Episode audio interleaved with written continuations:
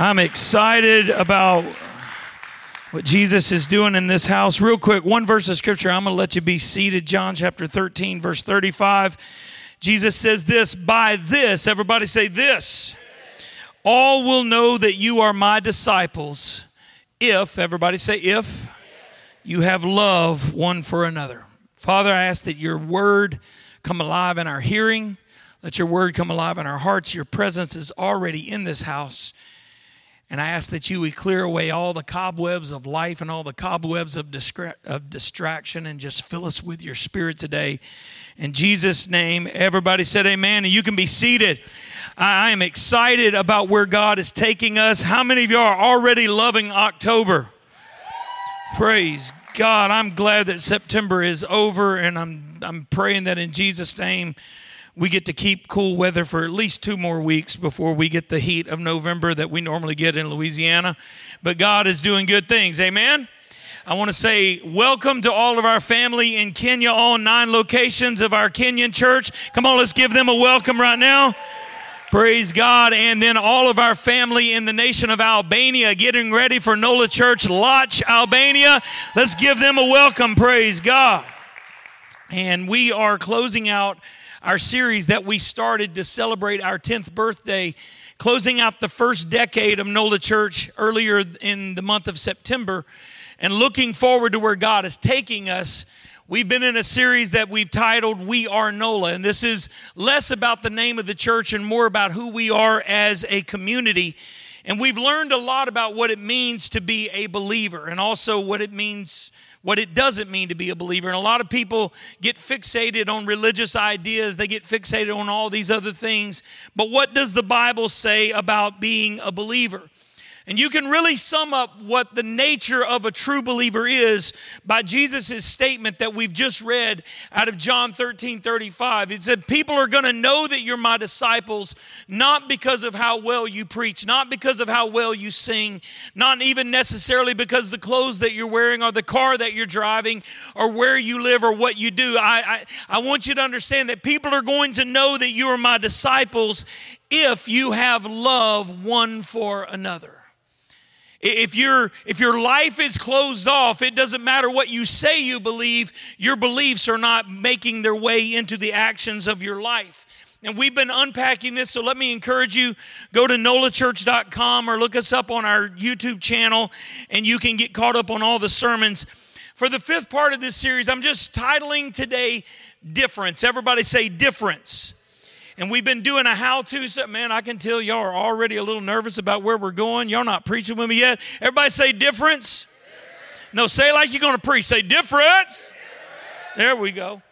We've been doing a how to series where I've been giving you some things that you can actually unpack in your day to day lives. And today is how to be a different kind of church. How to be a different kind of church. We're located in New Orleans, which we are in the South, but the mindset and the culture of the city of New Orleans does not align with the vast majority of what we call the Bible Belt, which is what the South is known for. New Orleans kind of stands alone and has a culture of its own. And there are things about that culture that are really cool. And hey, let's celebrate that. But let's be real, y'all. There's a lot of things about the culture of New Orleans that ain't real godly. There's a lot of things that don't align with the Word of God. And there's a lot of churches that, even though we're not necessarily like the Bible Belt South, there are a lot of churches in the city of New Orleans. In fact, I mentioned this a couple weeks ago. Every major religion that we see throughout the world has a legitimate expression within this city all the way from various types of Christianity, all the way to liturgical ceremonial worship, to, to Judaism, to Satan worship. There's even a Satanist church in Mid City. How many of y'all did not know that? Don't go visit them, that, that's weird. I, I don't know how the Satanist church, like the Bible says, greet your brother with a holy kiss. At the Satanist church, do they just slap each other? I don't really know. I don't, I don't know what they do. Like we, we, I love you, God. I hate everybody. I, I don't know what they do. I, that's weird. I can make fun of them. It's the devil. You can make fun of the devil. The Bible says that when we see him, we're, we're going to say like, "This is the dude that's been messing with us." I, am going to go ahead and practice and make fun of the devil now. Amen. But the, the, every kind of church, every type of faith expression you can imagine has a legitimate expression in the city of New Orleans. But what does it mean to be a biblical church? Does it mean that we follow a certain methodology? Does it mean that we adhere to a certain theology? Does it mean that we're a part of a certain denomination or intentionally not a part of a certain denomination? What does it mean to be a truly biblical church? And what I want to challenge us with as we move into our second decade, getting ready for our next series, which is starting next Sunday, learning about the kingdom of God and what that really means is I want us to understand that God is not calling us to simply be a part of another religious organization. God is not designating that the members of this family that we call NOLA Church, He is not designating us to just be other believers that just go through the motions and check the box and then move on, that live lives outside of church differently than the way that we worship. God is calling us to be a different type of community. And that's what we're diving into. And over the past few weeks, we've learned that the church that serves as our model in Acts chapter 2 and the rest of the book of Acts, which is where the model for the modern day church begins, we see that there were three commonalities that they had there was unity, there was devotion, and there was evidence. I don't have time to re-preach all this, but there was unity, there was devotion, and there was evidence. If your faith does not have unity with the rest of the people in your community, your faith is not founded in God. If your faith is not devoted to every word that comes out of the mouth of God, let me just tell you, your faith is not rooted in God. And if there is not a quantifiable evidence that your faith is connected to the power of the Holy Spirit, your faith is not in God. It doesn't matter what you say you believe. This is what we see in the Bible as the foundation of the church.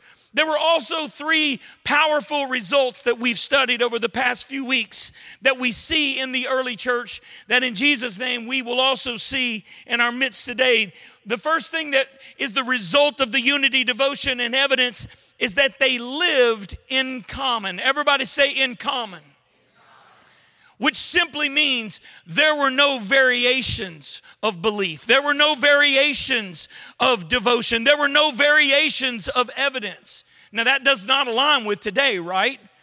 Today, we, we just pick and choose what part of the Bible we like. Oh, I, I don't really adhere to that. Uh, that's not what they taught me at my last church. That's not what I, have grown, I, I've learned growing up. That I'll just pick this. I like this part of God. I don't necessarily like that part of God. But that's not what we see. They lived in common, but not just in their belief system, their lives were lived in common. We're going to unpack a little bit of this. There was also another result, and it was the inspired generosity. It was not generosity that was mandated from the pulpit, it was generosity that was mandated by the power of God, being evidenced in every part of their life. They were so connected to God that the very character of Jesus Christ began to be lived out of them, and no one had to prod them. They just simply overflowed what God had invested in them. And then the third result that we see from the commonalities is there was divine expansion. Mentioned this last week, but two years ago, God gave NOLA Church the promise of expansion. And if this is your first time here, I just want you to know you stepped in today into a church that believes that God did not call us to settle. In fact, we, we choose and we value the fact that we're never going to settle. If we've experienced something with God, we want a little bit more of God. We're not going to stop here. We're going to keep on pushing. We're going to keep on pressing. We're going to keep on reaching for the next that God has for us. And He promised us expansion, but there are some predicates that are mandated by God that need to be in place before He can trust us with expansion. God gives us a promise that we're going to expand. And then we're like, yeah, here I go. And I start trying to expand, and there's not enough of Him in me to expand. And I'm stretching myself. And by the way, that's called burnout. When you hear the promise, but you try to do it on your own, you try to do it on your own strength, that's where burnout happens. But there's a right way to lean into the expansion. You have to understand that God says if you if you're living in common and if there is inspired generosity, if you're responding to my move of my spirit in your life, I can trust you with the expansion that comes only by the power of my spirit. And this is where we're going today. I want you to look real quick at Acts chapter 2, verses 46 and 47, and just keep your Bibles open. It'll be on the screen if you don't have a, a real Bible or if you don't have a Bible app. But we're going to stay in, in the book of Acts today, and I'm going to do my best to preach quickly. Y'all, y'all believe that? Anybody believe that? I'm, I, I promise I'm going to try.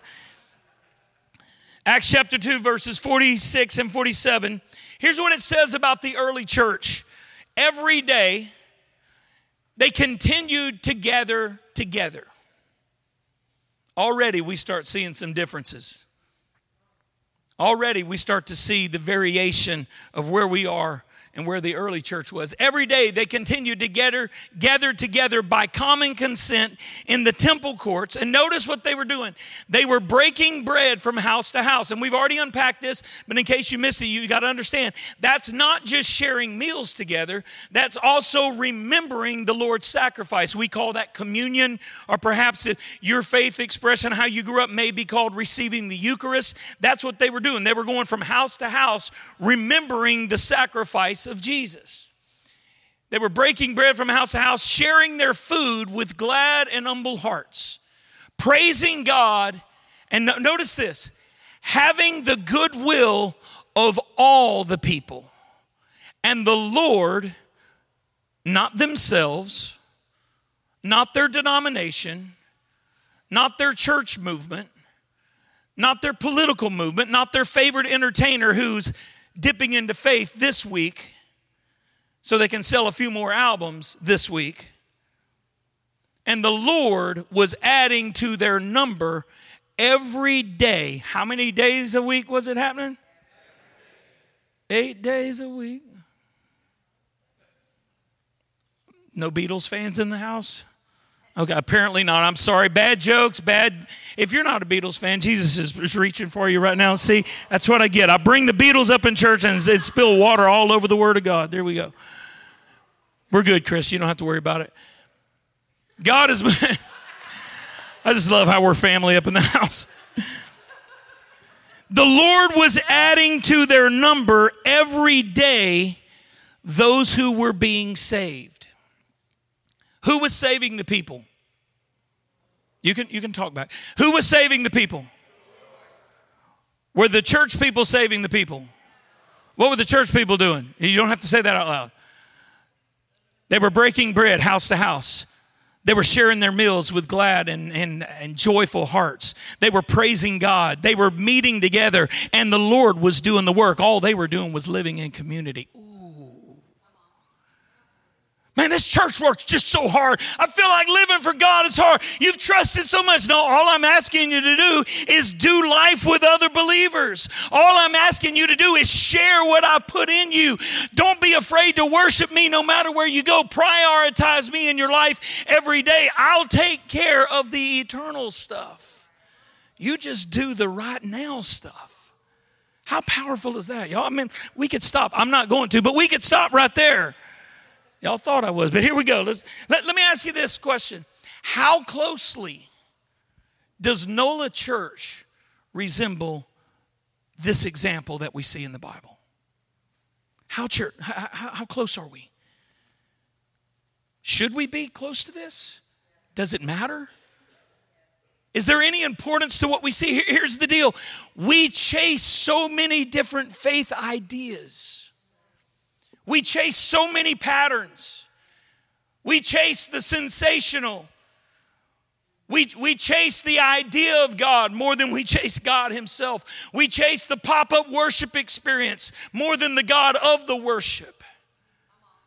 We chase the trend. We chase the, the new thing. We chase the right now. But here's the deal Are we building a community that resembles the church that Jesus built? Or are we just simply following someone else's pattern?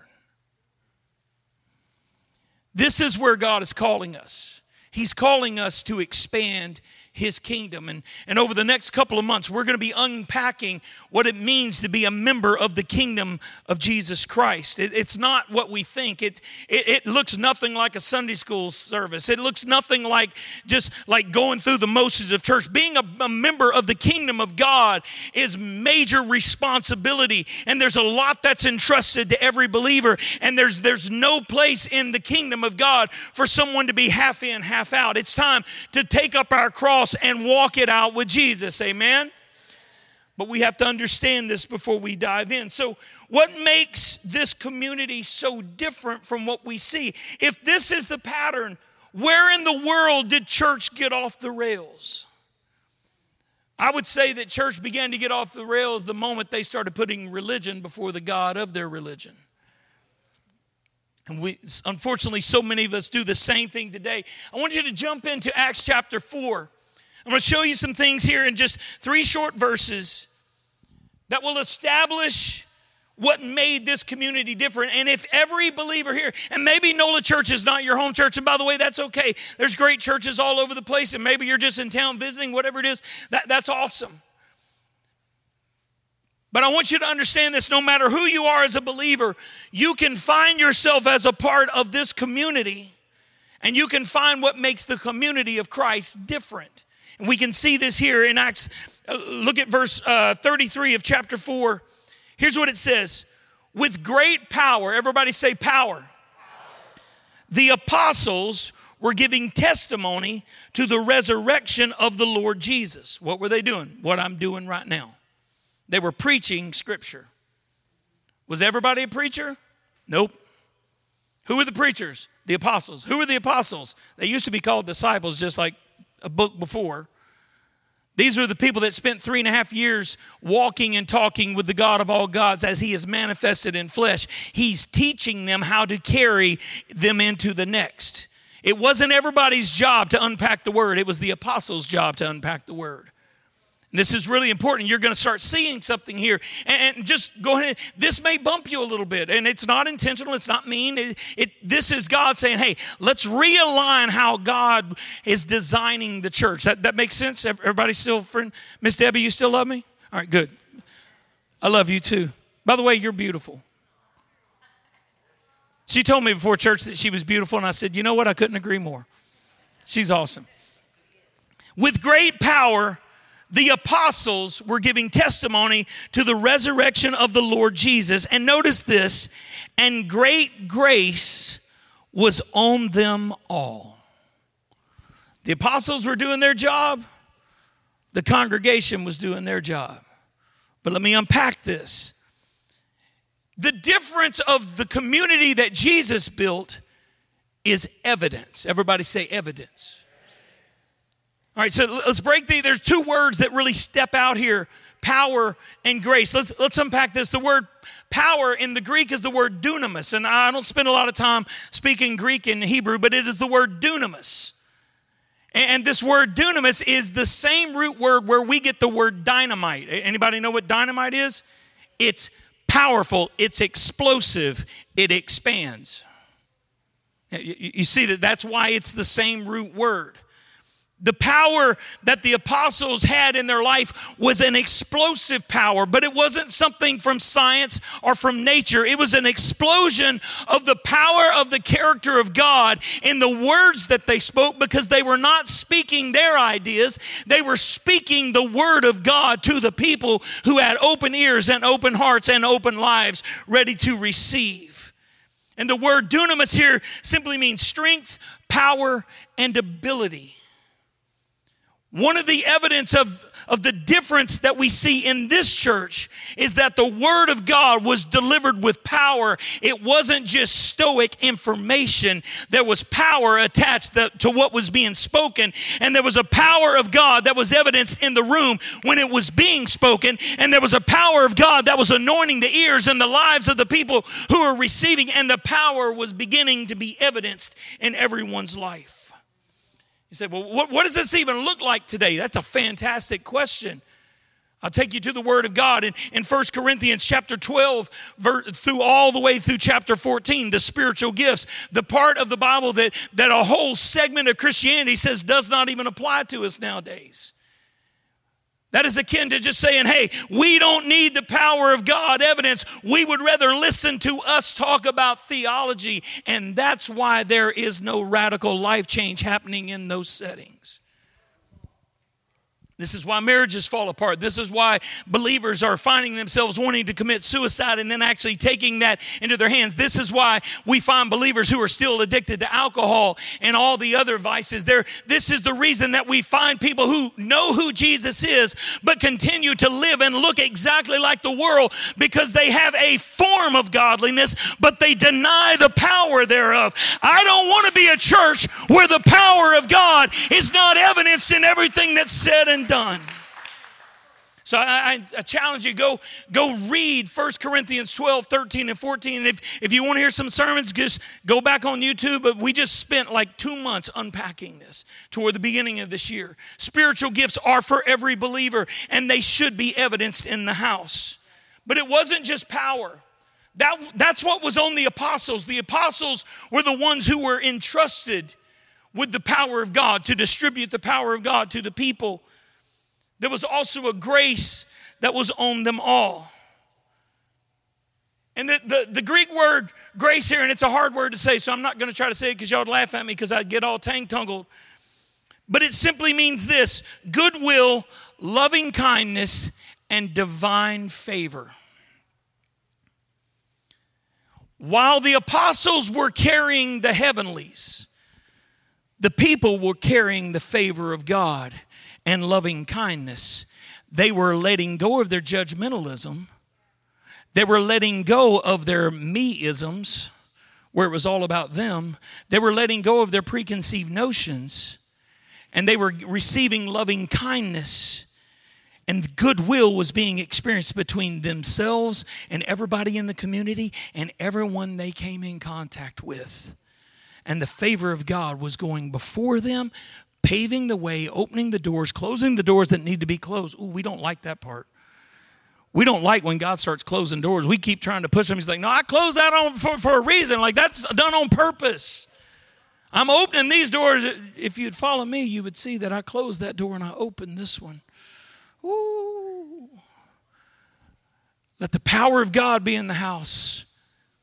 And let the people of God be filled with the grace of God which is goodwill, loving kindness, and favor of God. You say, well, what is that? that? That's spiritual fruit. You can see this in Galatians chapter 5, verses 22 and 23. The fruit of the Spirit. Don't misquote it. It's not fruits of the Spirit. There's not more than one fruit. There's one fruit, there's one product of the Spirit of God. There, when the Spirit of God is evidence in your life, there is a single product that will be there. This single product has a whole lot of variations and a whole lot of ways that it looks like, but there is a single result of the power of God. Let's go on to the next couple of verses, verses 34 and 35. Because of the great power and because of the great grace, there was no one needy among them. Hear how quiet it got? Real quick, quick show of hands. Anybody have a need in your life? Hold your hand up. Hold your hand up. Look around. We're not embarrassing anybody. We're not putting anybody on blast. But look how many needs are in the church. No, keep your hand up. I want you to see this. Don't get tired. You're carrying the need. I don't know if there's a row where there's not a need. You can put your hands down. I don't know if there's a row that there's not a need represented. The church Jesus built had so much power and evidenced in the leadership and so much grace evidenced in the community that there were no needs. How closely do we resemble the first century church? Is there a difference? Which one do you want? Needs or power? Needs, grace. Religion or evidence? I don't know about you, but I'm not satisfied to just go through the motions. I'm not okay with the fact that 99.999% of us have needs in our life. So, is it possible that we're doing something not the way He designed it? And if so, what do we do about it? There were no needs. There was no one needy among them because, notice this, because those who were owners of land and houses were selling them and bringing the proceeds from the sales and placing them at the apostles' feet. Now, let me touch back into last week's sermon because right there, religious people are like, he's asking us to sell our stuff. No, I'm not. Keep your stuff. That's your stuff. I don't need your stuff. I got my own stuff. I got four daughters. I got tons of stuff. Do you need some stuff? Because I got some stuff. All right. You will not find any place in the Bible where anyone stood in a position of leadership and told them to do this. The moment it becomes mandated, that is the moment God is not in it. Because He says, if you have to tell them to do it, they're not trusting my spirit. What I would rather do is just close my mouth and let His Spirit speak. Let His Word speak. Amen. That sound much better? There was no one needy. Why were there no one needy? Because they were selling their stuff and bringing it to the apostles. Who told them to do it? The Spirit of God was so evidenced in them that they surrendered their own agendas and their own minds and their own opinions to the will and agenda of the Holy God Himself. And they said, We're going to do whatever it takes to be the church. Notice this God is not the one mandating this. This is their overflow to the evidence of what they have already experienced. There's something else I want you to see here. Where were they bringing the proceeds? They were placing them at the, at the apostles' feet. That doesn't mean that while he was preaching, they were dropping money on the, on the platform. I've been in experiences where that happened. Don't do that. Don't. That's weird. Don't do it. I don't need my shoes polished. I don't need you to come up and pat me on the back. I don't need you to drop your wallet. No, no, no. Weird. Don't. This is a phraseology that demonstrates not simply placing this at someone's feet. This is saying, I'm entrusting these proceeds to you. Does that make sense? They weren't literally dropping the, like the apostles walking on there. That's not what was happening. They were saying, Look, I have this. There are needs. I want to be a part of meeting them. I'm going to sell it and then I'm going to entrust it to the person who is carrying the power. See that? Uh, let me unpack this a little bit further. The proceeds were distributed to each as anyone had need. And the first response is, oh, they were living on a commune. No, they actually weren't. Because remember, just a, a, few verses before, they were going house to house. They had resources, they had responsibility, they had stuff. They were meeting each other's needs because it was the overflow of the power that they were receiving from the Word of God being preached by people who had been entrusted the handling and the facilitation of the power. And the grace of God was so strong on them that they couldn't help but overflow. And they said, How do we do this? There needs to be divine order because you see, the early church was very fit on being close to the, the, the order that God had put in place. And they said the only place that we can trust this is to the people that God is entrusting His word to. Notice the difference. Because you see, today, we heap unto ourselves teachers having itching ears saying, Tell me what I want to hear. Tell me what I like.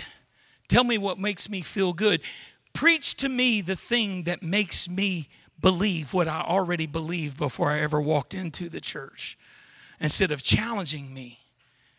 And so, what we have in religion today is we have a bunch of people that believe that they are the ones who hold the power, and the grace of God is not evidenced, and generosity gets stifled, and there is no trust in place.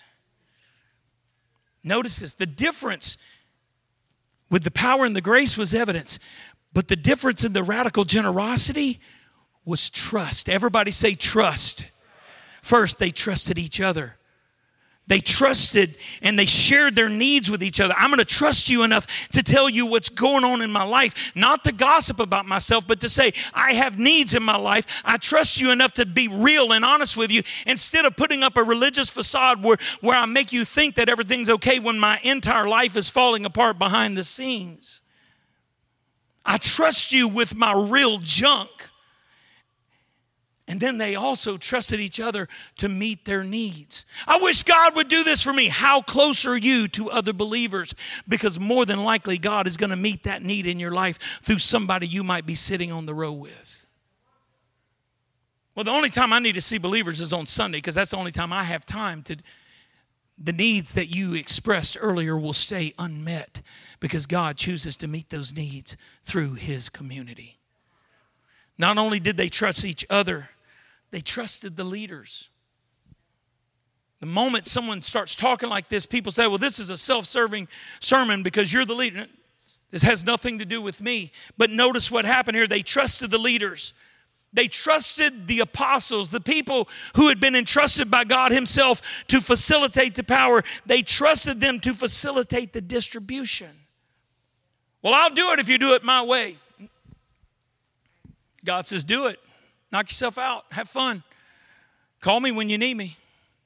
Could it be that there are so many needs in the church because A, we don't trust each other, and B, we don't trust our leaders? Man, it got quiet.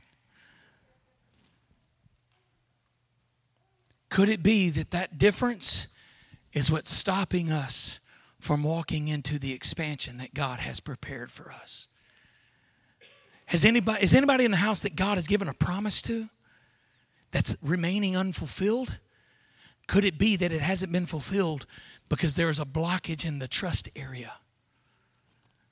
We need to learn to trust each other and we need to learn to trust the leaders.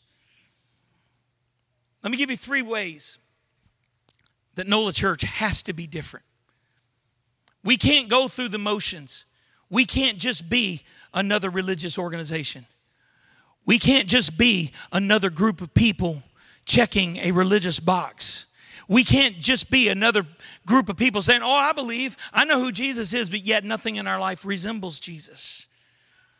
There, there's a lot of ways to do it, but I'm, I'm going to highlight three that we see here in this text. Anybody learning anything today? Anybody feel like you came in like, man, that's exactly what I need to hear? How many of y'all feel like I didn't want to hear that? Put your hand on, don't tell me that. Three ways NOLA Church must be different. Number one, there has to be evidence. There has to be evidence. There has to be power and there has to be grace. If I'm not preaching this with anointing, I need to sit down. We have two pastoral families that are on our pastoral team, soon to be a third one. But when they speak into your life, if what they're speaking isn't laced and flavored with the anointing that comes from the Word of God and the power of the Holy Spirit, they need to check and re examine their lives. Today's Group Sunday, we're launching 14 groups going into the fall. I'm excited about this. They, they range from all kinds of stuff.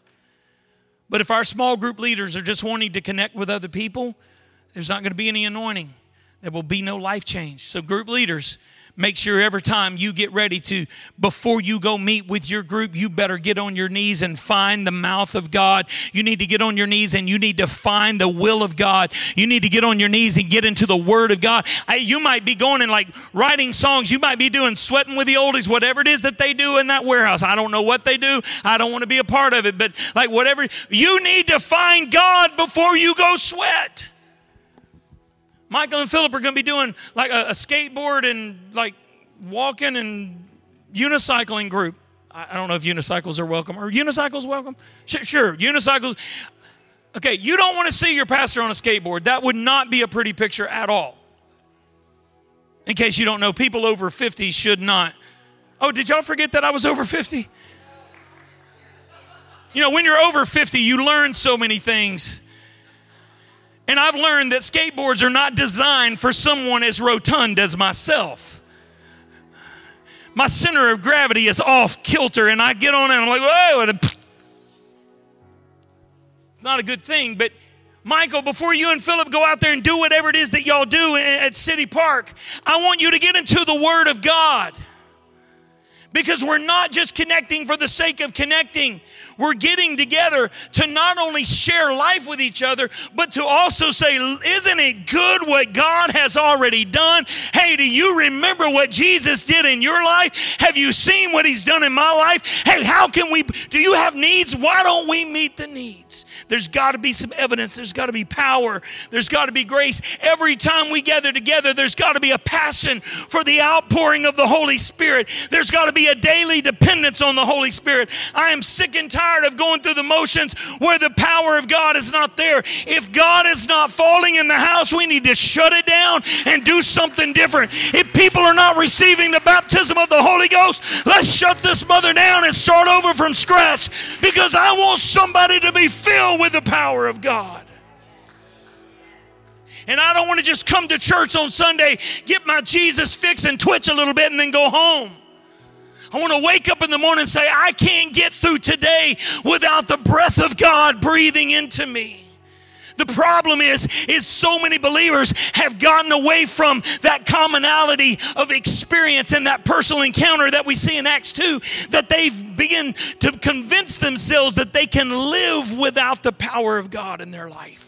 Let me just tell you, in case no one's ever told you, and I'm not mad at anybody, I'm not coming for anybody, but baby, you need the baptism of the Holy Ghost, and you need to speak in tongues as the Spirit begins to give you the utterance. You don't need to manufacture it, you don't need to go through the motions with it, you don't need to fake it, but you need God breathing into your life. Well, that's not for me. Yes, it is. It's for you. It's for your children. It's for all who are far off, even as many as the Lord our God shall call. You need the Holy Ghost. I feel like Oprah. You need the Holy Ghost. You need the Holy Ghost.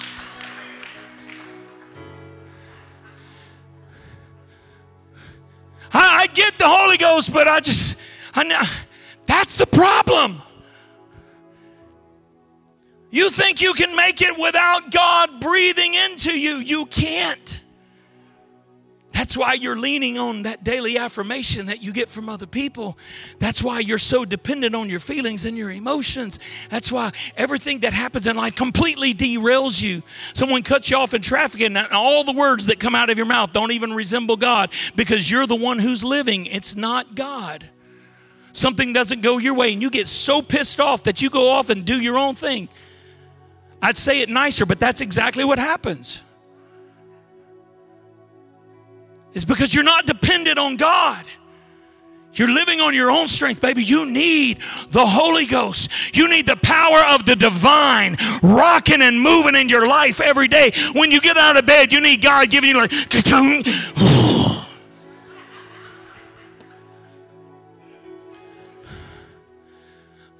The world that we live in is falling apart. Who are we to think that we can do it without the divine? That's not what the early church did. That's what the modern and the postmodern church does. Oh, we got this, God. Hey, you do your God thing, we'll do our religious thing. Dominus obitus ibitus obitus.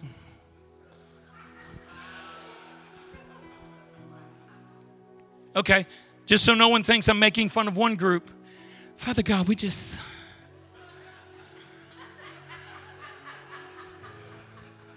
I just want to soak in his presence for the next 10 minutes and then go live as if I've never even read the Word of God. I just, I, I want to enjoy my little praise and worship song right before I go get my glass of Chardonnay because I've had a really long day.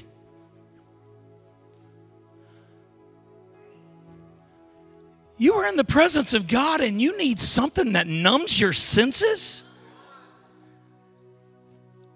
What happened to the church? Well, that's not my conviction. So? It's His Word. Well, I, I, that's not my interpretation. Pete, what is it that you said that the Word of God is not open for private interpretation? Yeah, that's what I thought you said. And we wonder why the power of God is not evidenced in our lives. I'll pray for you. And then we say prayers and nothing happens.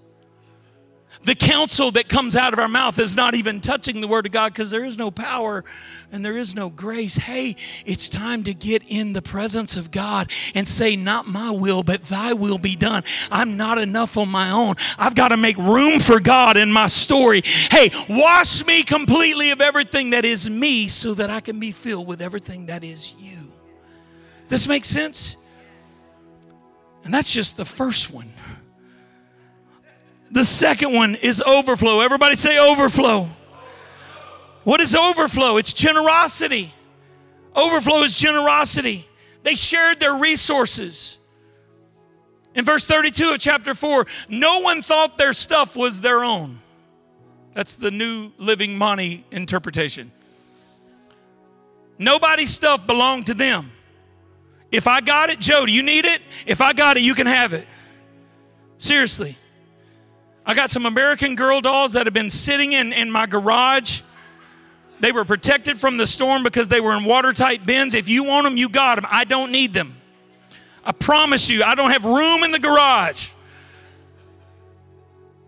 Joe, do you need an American Girl dog? If you do, we're going to talk about the. That's a whole other conversation we need to have. But if I've got it, you can have it. I'm just afraid that I'm going to run out. But what about mine? What about my needs? You missed it. Who's going to meet my needs? The person that you're overflowing into is going to turn around and overflow back into you. And while you're overflowing here, the person over here is going to say, Oh, they have needs. Let me over. Well, it ain't happened. That's because you're not living in community and you're not depending on the power of the Holy Spirit. You're trying to be your own source. You got to learn to share your resources. Here, here's how it works. Well, I, I give to people under the bridge all the time. You missed it. First, the resources are shared within the body. That's biblical. Before you give to the homeless person you see on the street, you better meet the need of the person that's sitting in the room with you. First, within the body, then with the lost in the area that you've been entrusted. Then you got to learn to reach around the world See, it's easy to reach around the world and drop $9.95 a month into an envelope and send it across the world with no responsibility of what happens. And the person sitting down the row from you is going through absolute hell. But because you're not in community, you have no idea what's going on in their life. God says, Thank you for your gift to the people on the other side of the world. But why don't you just reach two seats over and take a hand of a brother or sister that's living in hell right now? There's got to be overflow that's biblical in its foundation. Social justice is not godly. Wokeism is not godly. Cultural relativism is not godly. Politics is definitely not godly. And if you're depending on those things to fix the world's problem, that's why the world continues to drift further and further and further and further from God. Let's go on to number three. Everybody say trust. What is trust? Well, I got trust issues. No, what you have is community issues. You're not surrounded by people who are holding you accountable to the character of Christ. They're holding you accountable to your own behavior. That's why accountability partners are not godly. I'm not supposed to stop you from doing bad things. I'm supposed to hold you accountable to what we both agree is the Word of God. Trust is all about community. So, first, you got to learn to trust your community with your needs. Then the tough one, y'all ready? This is the tough one, and then I'm done. Then you have to trust that the leaders are actually hearing from God. Here's the deal, y'all. If you don't believe that I'm on my face before the throne, trying to get a word for you every Sunday, you don't need to follow me anymore. If what I'm preaching cannot find foundation here, you don't need to listen to a word that's coming out of my mouth. Because I'm going to challenge you. Isaac told me he's never been challenged so much in his life since he started coming to NOLA Church. You're welcome.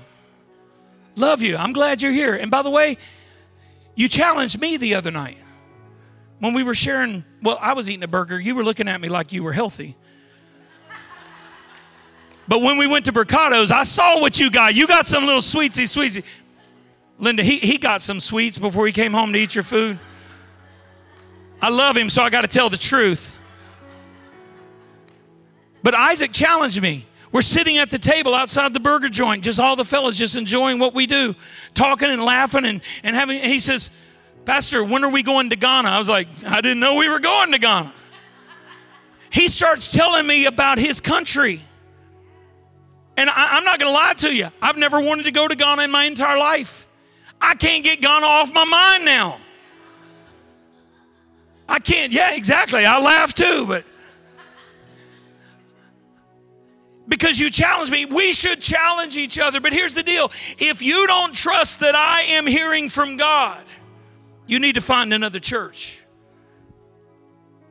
And no offense involved in that. If you don't believe that I am speaking what God has put in me, you should definitely want to find another church. Let me know where you're going because I'm probably going to show up.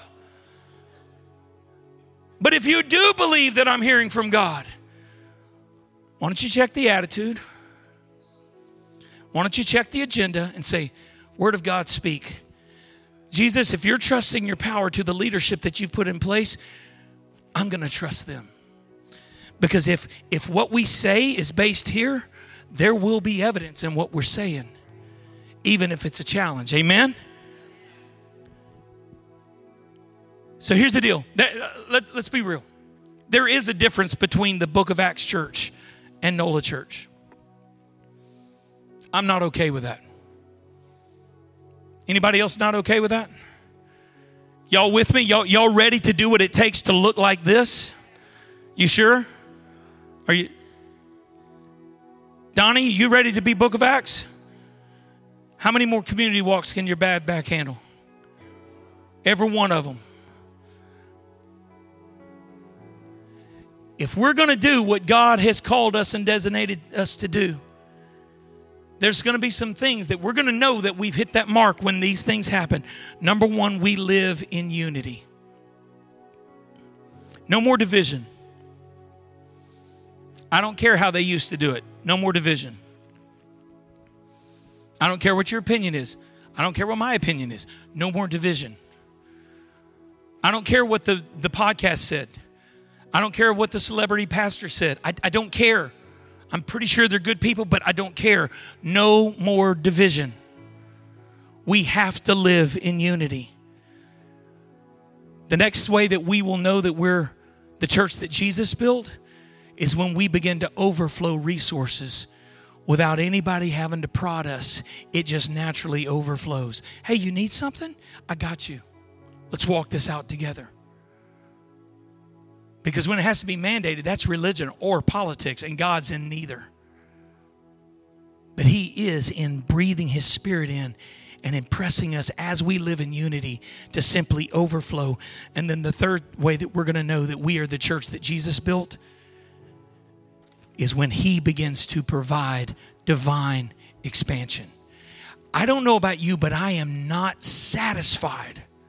In fact, I will never be satisfied with what we are managing right now. I challenge my kids every day of their lives. They get tired of hearing it, but I'm going to keep challenging them because I don't want them to settle. And those of you that get close to me, I'm never going to be satisfied with just letting you ride the pine because there's more in your life. Actually, there's more in your life than just simply opening the door for people when they get to church on Sunday and going to a school that you don't necessarily enjoy.